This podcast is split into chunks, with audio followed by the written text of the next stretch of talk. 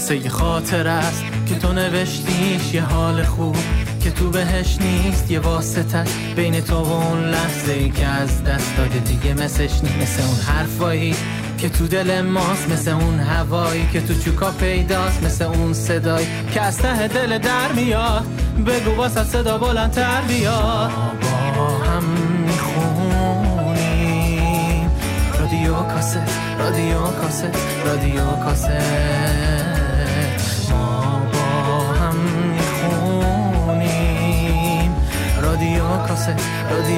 کاست رادیو کاست.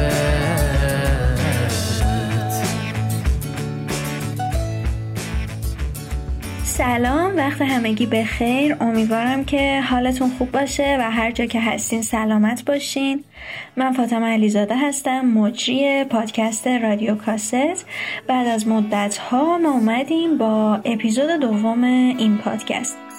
توی پای قدم می‌زنه به کلاغا سنگ می‌زنه تو چمن قف می‌زنه تا که وقتش پر بزنه. گربه ونگ می‌زنه به لباسش چنگ می‌زنه یه گدایی رنگ می‌زنه. توی پای آهنگ می‌زنه میگه سب کن یه کمی سب کن.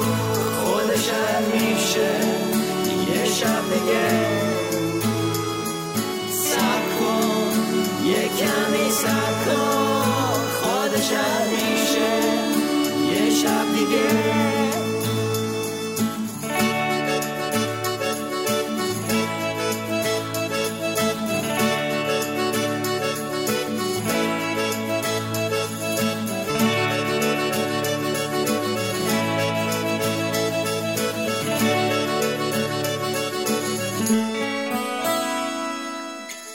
همونطور که می‌دونین بین این اپیزود و اپیزود قبلی یه وقفه افتاد که دلیل این وقفه تغییراتیه که ما سعی کردیم به اپیزود دوممون بدیم ما تصمیم گرفتیم از اپیزود دوم به بعد آیتم ها رو به صورت جداگونه منتشر کنیم تا گوش دادنش برای شما آسونتر باشه و بتونیم به راحتی به قسمت های مختلف دسترسی داشته باشیم. پادکست رادیو کاست از بخشای مختلفی تشکیل شده مثل داستان رادیو کاست، رادیو به توان چوکا، تئاتر رادیویی، مهندسی سینما، قرار کتابخونی و قسمت های مختلف دیگه که هر کدوم از این بخشا از این به بعد با فاصله زمانی کمتر به صورت اپیزودهای جداگونه منتشر میشن. حالا دیگه کم کم بریم سراغ قسمت دوم.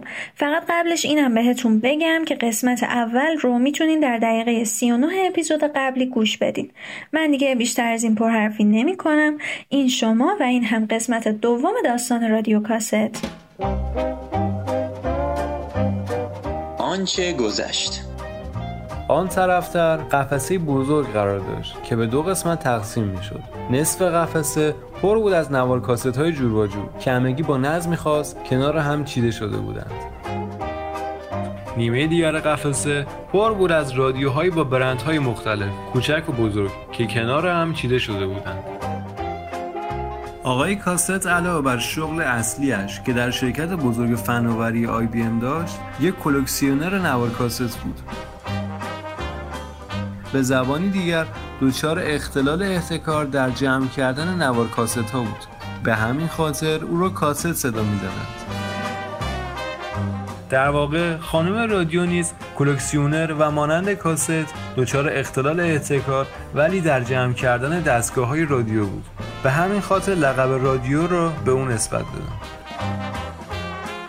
در آن سال نیویورک میزبان نمایشگاه جهانی اکسپو بود. برای همین آی بی ام به نیروی تبلیغاتی و تاثیرگذار چند برابری نیاز داشت تا بتواند در نمایشگاه بدرخشد.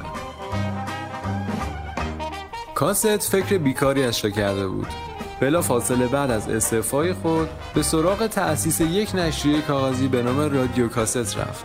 ولی در همان اوایل کار با شکست مواجه شد. به تصویر سیستم 360 آی بی ام اشاره کرد و با لحن طعنه‌آمیز گفت نمایشگاه جهانی.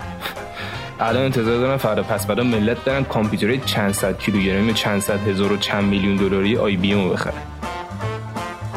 خونه زندگی رو به شوخی گرفتی هان؟ یعنی چی واقعا؟ چه وقت استفاده دادن بود حالا تو این وضعیت؟ چه وقت نشریه تاسیس کردن بود؟ دوباره یکی از بشخاب ها رو خورد کرد. همزمان با آن زنگ در به صدا درآمد. رادیو در رو باز کرد. پیک پیتزا بود. سلام خانم شبتون بخیر. پیتزا براتون آوردم. در محکم بسته شد. رادیو داد زد. ما امشب شام نداریم. کاست که تعجب کرده بود برگشت به او خیره شد و گفت وایسا ببینم. یعنی کلا مشکلت همین بود؟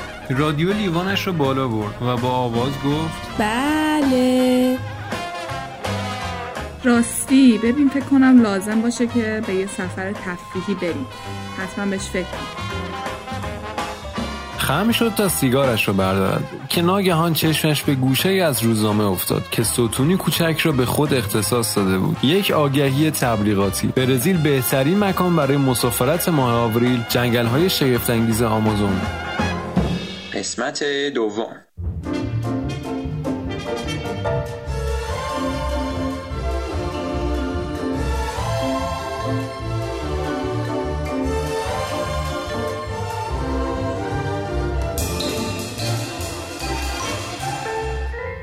ماجراهای آقای کاست و خانم رادیو.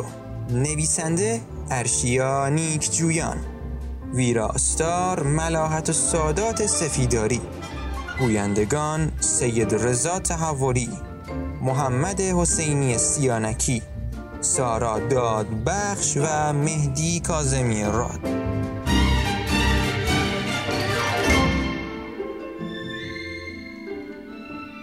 خانم رادیو فریاد زنان گفت کاست. کمکم کن کاست. قفسه کلکسیون خم و در قفسه باز شد. یک دستگاه رادیو افتاد و به طرز فجیعی شکست. رادی که انگار شاهد وقوع یک قتل زنجیره‌ای بیرحمانه در کوچه های تاریک داونتاون بود جوری جیغ کشید که پنج دقیقه بعد پلیس نیویورک در صحنه حاضر شد. و از انگیزه این جیغ و نارامی وضع از آقای کاست و خانم رادیو مدام سوال می‌پرسید. بلا فاصله بعد از اینکه پلیس رفت رادی مکسی کرد و ایستاد. آماده شد که جیغ دوم را سر کاست بکشد. کاست هم که فهمیده بود هیاهوی دیگری در راه است سریع انگشت اشارهش را روی بینیش گذاشت و رادی را به سکوت واداشت. رادی نفس عمیقی کشید و با لحنی آرام گلایه کرد. عزیزم چرا وقتی صدات کردم نیومدی کمک؟ خب چون توی توالت بودم عزیزم. یعنی توالت مهمتر از شکسته شدن یکی از رادیوهای مورد علاقه من بود؟ نه نه رادی. ولی خب شرایط جوری بود که نمی‌تونستم بیام کمکت دیگه می‌دونی؟ در زم نیاز نبود این همه سر صدا کنی. خب شکست که شکست. ناسلامتی مهندسی برق خوندی. می‌تونی درستش کنی دیگه. خیلی احمقی که نمی‌دونی. الان تو وضعیتی نیستم که بخوام بشینم رادیو درست کنم. چند ساعت دیگه هم پرواز داریم. خب دیگه پس الان بحث کردنمون واقعا وقت تلف کردنه. باشه پاشو وسایلتو جمع کن. این را رادی گفت و به سمت چمدانش رفت. او تمام رادیوهای کلکسیونی خود را در چمدان گذاشت و سعی داشت در آن را هر طوری شده ببندد. اه اینم که بسته نمیشه. خب مجبور نیستی همه رادیوهاتو ببری. اه اینجوریه. پس چرا تو همه نوار کاستاتو داری میاری؟ زنگ در به صدا درآمد رادی گفت برو در باز کن من دستم بنده. و دو دستی به جان چمدانش افتاد. کاست سیگارش رو خاموش و در را باز کرد. سلام آقا روزتون بخیر. پیتزا براتون آوردم. ای تو همونی نیستی که دو شب پیش برامون پیتزا آوردی؟ بله آقا بفرمایید خدمت شما. در داشت بسته می‌شد. که ادامه داد؟ ببخشید قرار جایی برین؟ کاست کمی مکس کرد. پیک پیتزا عذرخواهی کرد و گفت گستاخی منو ببخشین آقا. اشکالی نداره. راستش آره داره میریم برزیل. پیک پیتزا با تعجب گفت اوه برزیل؟ سپس سرفه ای کرد و ادامه داد. خوش بگذره بهتون. خدا نگهدار. کاسه جعبه پیتزا رو کنار بینیش برد و بو کرد. به به. عجب پیتزای معرکه ای با اشتیاق به سمت کاناپه رفت. یک برش از پیتزا رو برداشت. ناگهان صدای قدم های رادی از انتهای اتاق آمد. به اتاق نشیمن که رسید کاست را با جعبه پیتزا دید. قدمهایش را بلندتر کرد و روبروی او دست به کمر ایستاد. آماده بود که برش دوم پیتزا را به مقصد جزایر لانگرهانس روانه کند که با دیدن رادی خشکش زد. محض رضای خدا نشستی داری پیتزا کوفت می‌کنی؟ دو ساعت دیگه هواپیما حرکت می‌کنه. جعبه پیتزا را از زیر دست کاست محکم کشید و روی میز جلوی کاناپه گذاشت. کاست بلند شد و گفت خب من آمادم عزیزم. بریم الان ولی من آماده نیستم بیا کمکم کن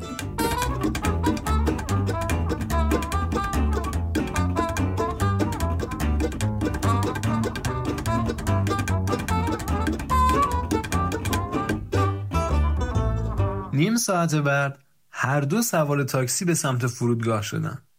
از میدان تایمز که رد می شدند کاست خم شد و از پنجره به بیرون نگاه کرد. بیلبورد بزرگی که پوستر افتتاحی نمایشگاه جهانی نیویورک را نشان می‌داد توجه او را جلب کرد. آن طرفتر بیلبورد سیستم 360 آی بی ام نصب شده بود. همه بیلبوردها تبلیغ از یک برند آمریکایی بودند که دستاورد و محصولات خود را به رخ یکدیگر میکشیدند.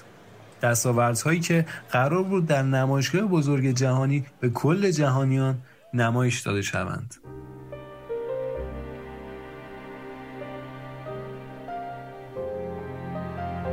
کاست سرش را پایین انداخت و با افسوس آهی کشید. رادی که ناراحتی او را دید دستش را روی شانه کاست گذاشت و با بغز گفت فراموشش کن. آی بی ام دیگه تموم شده.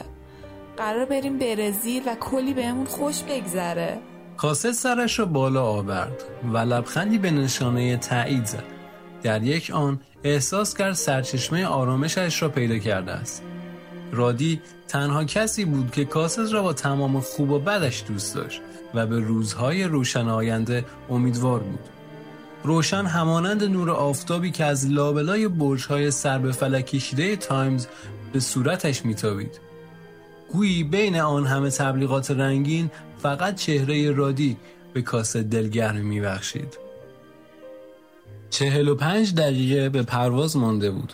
بازرس گیتس گفت ولی خانم آوردن این همه رادیو به فرودگاه مجاز نیست. من نمی‌تونم بهتون اجازه ورود بدم. آقا لطفا خواهش می‌کنم. من بدون رادیو هم نمی‌تونم جایی برم. کاسه تو یه چیزی بگو. جناب بازرس ببین باید خدمتون ارز کنم که من و همسرم دچار اختلال احتکار هستیم. این مسئله باید براتون قابل درک باشه. لطفا میشه چشم پوشی کنین این سریو؟ اما اگه یکی از این رادیوها پوشش محموله خطرناکی باشه چی؟ می‌دونین که بعد از ترور جانف کندی سختگیری ها بیشتر شده. خانم رادیو گفت یعنی الان داری به ما میگی تروریست؟ یعنی چی؟ سرش را بالا برد. چند قدم جلو رفت و با افت به بازرس خیره شد. بازرس چند قدم عقب نشینی کرد. و گفت لطفا خونسردی خودتون را حفظ کنید خانم من به همکارانم میگم که تمام رادیوها و نوار ها رو بررسی کنن. اگه مشکلی نبود می‌تونید رد بشید رادی لبخندی زد و گفت خیلی هم خوب. ممنون. بازرس گیس ادامه داد. البته نمی‌تونیم تضمین کنیم که به موقع کارمون تموم بشه. این احتمال هست که از پرواز جا بمونیم خانم رادیو عصبانی شد. کاست با خونسردی او را آرام کرد. ده دقیقه به پرواز مانده بود و خوشبختانه هر دو توانستند از گیت با موفقیت عبور کنند. دوان دوان به سمت پل اتصال دویدند و سوار هواپیما شدند. البته بماند که بستن دوباره چمدان رادی چه دماری از روزگارش درآورد.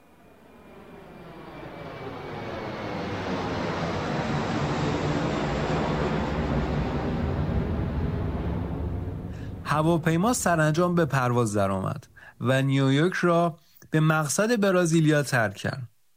خانم رادیو به امید اینکه بتواند چهار کلمه پرتغالی صحبت کند تا در برزیل به مشکل نخورد در حال مطالعه کتابچه لغت پرتغالی بود.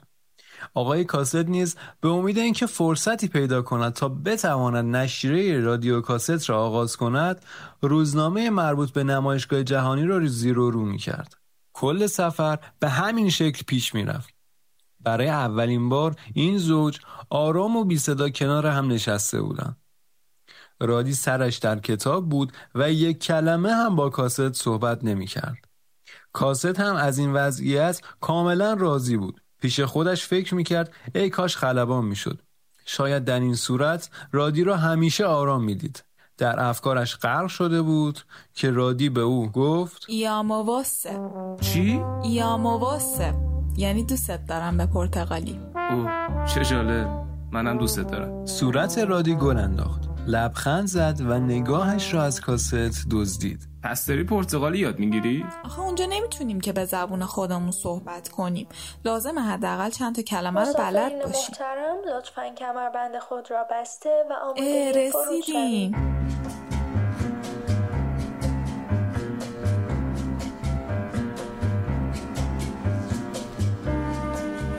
رادی از پنجره هواپیما به بیرون نگاه کرد.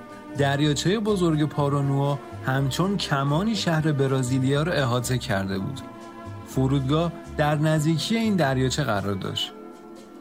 یک ساعت بعد کاست و رادیو با چمدانهایشان در ترمینال فرودگاه منتظر بودند. رادیو گفت خب الان باید چیکار کنیم خب از سفارت تماس گرفتن گفتم به خاطر این کودتای چند روز پیش شهر ناروم شده تا می‌تونیم به شهرهای کوچیک ساحلی سفر کنیم کودتا؟ آره دور برتو نگاه کن. سربازها دست دسته به این طرف و آن طرف می رفتند و مردم را بازرسی می کردند. از پنجره ترمینال دو تا تانک جنگی در باند فرودگاه دیده می شد. سربازی جلوی کاست و رادیو ایستاد و به زبان پرتغالی داد زد حرکت کنید چرا اینجا ایستادید؟ رادی دست پاچه شد. سرش را به چپ و راست چرخاند. دنبال کتابچه لغت پرتغالی میگشت. اما فهمید آن را روی صندلی هواپیما جا گذاشته. سرباز که او را دست پاچه دید تپانچه را از غلافش بیرون کشید و به طرف رادی گرفت. کاسد وحشت زده دو دستش را بالا برد و گفت نه نه نه نه سب کن ما مسافریم ما. ما مسافریم نزن نزن نزن. سرباز داد زد. همین الان حرکت کنید همین الان حرکت کنید. کاست و رادیو با سرعت به سمت گیشه بلیت فروشی رفتن. رادیو گفت از کودتا خبر داشتی؟ بعد ما رو کشوندی وسط این جنگ؟ در واقع کاست خبر کودتا را قبل از سفر در صفحه چهارم نیویورک تایمز خوانده بود. آخه نمی‌دونستم اینقدر جدیه. وایسا ببینم. چی گفتی؟ یعنی واقعا می‌دونستی؟ وای کاست. یه دقیقه وایسا الان دو تا بلیت می‌گیریم. از اینجا میریم یه شهر آرومتر. نقشه برزیل را از گیشه برداشت و نیم نگاهی به آن انداخت. چشمانش را بست. چیزی زیر لب گفت. انگشت اشارهش را به سمت نقشه برد و یک نقطه را انتخاب کرد. ماکاپا. ماکاپا در کناره رود آمازون قرار داشت. به نظرش تنها شهری بود که هم ساحلی و کوچک و هم به مقصد نهایی یعنی جنگل های آمازون نزدیکتر بود. به سمت مسئول گیشه رفت. دو بلیت به مقصد ماکاپا لطفا.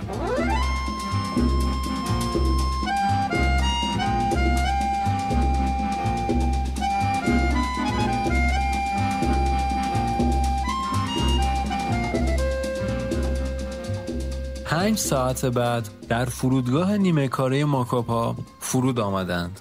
خب الان باید چیکار کنیم؟ اه، متاسفانه از اینجا به بعدش رو نمی‌دونم. کاست این را گفت و پیشانیش را خاراند. بذار یه نفر بپرسم. هی آقا می‌دونی این نزدیکی ها کجا میشه استراحت کرد یکم رادی گفت آخه اون که چیزی نمی‌فهمه. اتفاقا متوجه شدم خانم سوار شین. میرسونمتون. سوار تاکسی که شدند کاست گفت ببین چقدر راحت میگذره. خفه شو. کاست رادی را عصبانی کرده بود. چون از فرودگاه برازیلیا تا الان یک بار هم نگاهش نکرده بود. اینجور مواقع کاست با کنایه حرف می‌زد. اما این کار اغلب اعصابش را خورد می‌کرد. آنها به سمت موتل کنار ساحل در حال حرکت بودند. راننده تاکسی فردی میان سال از بومیان آنجا بود و انگلیسی را دست و پا شکسته صحبت می‌کرد. کاست رو به راننده کرد و گفت شما می‌دونی قضیه این کودتا چیه؟ راننده از توی آینه به کاست نگاه کرد و گفت آقا جونم استاد بگه که اینا همش بازی سیاسته. رئیس جمهور ولارت الان در روزی هستش که از شده. کودتا توسط ارتش برزیل با حمایت دولت آمریکا شکل گرفت. میگن حالا حالا حکومت نظامی برقراره.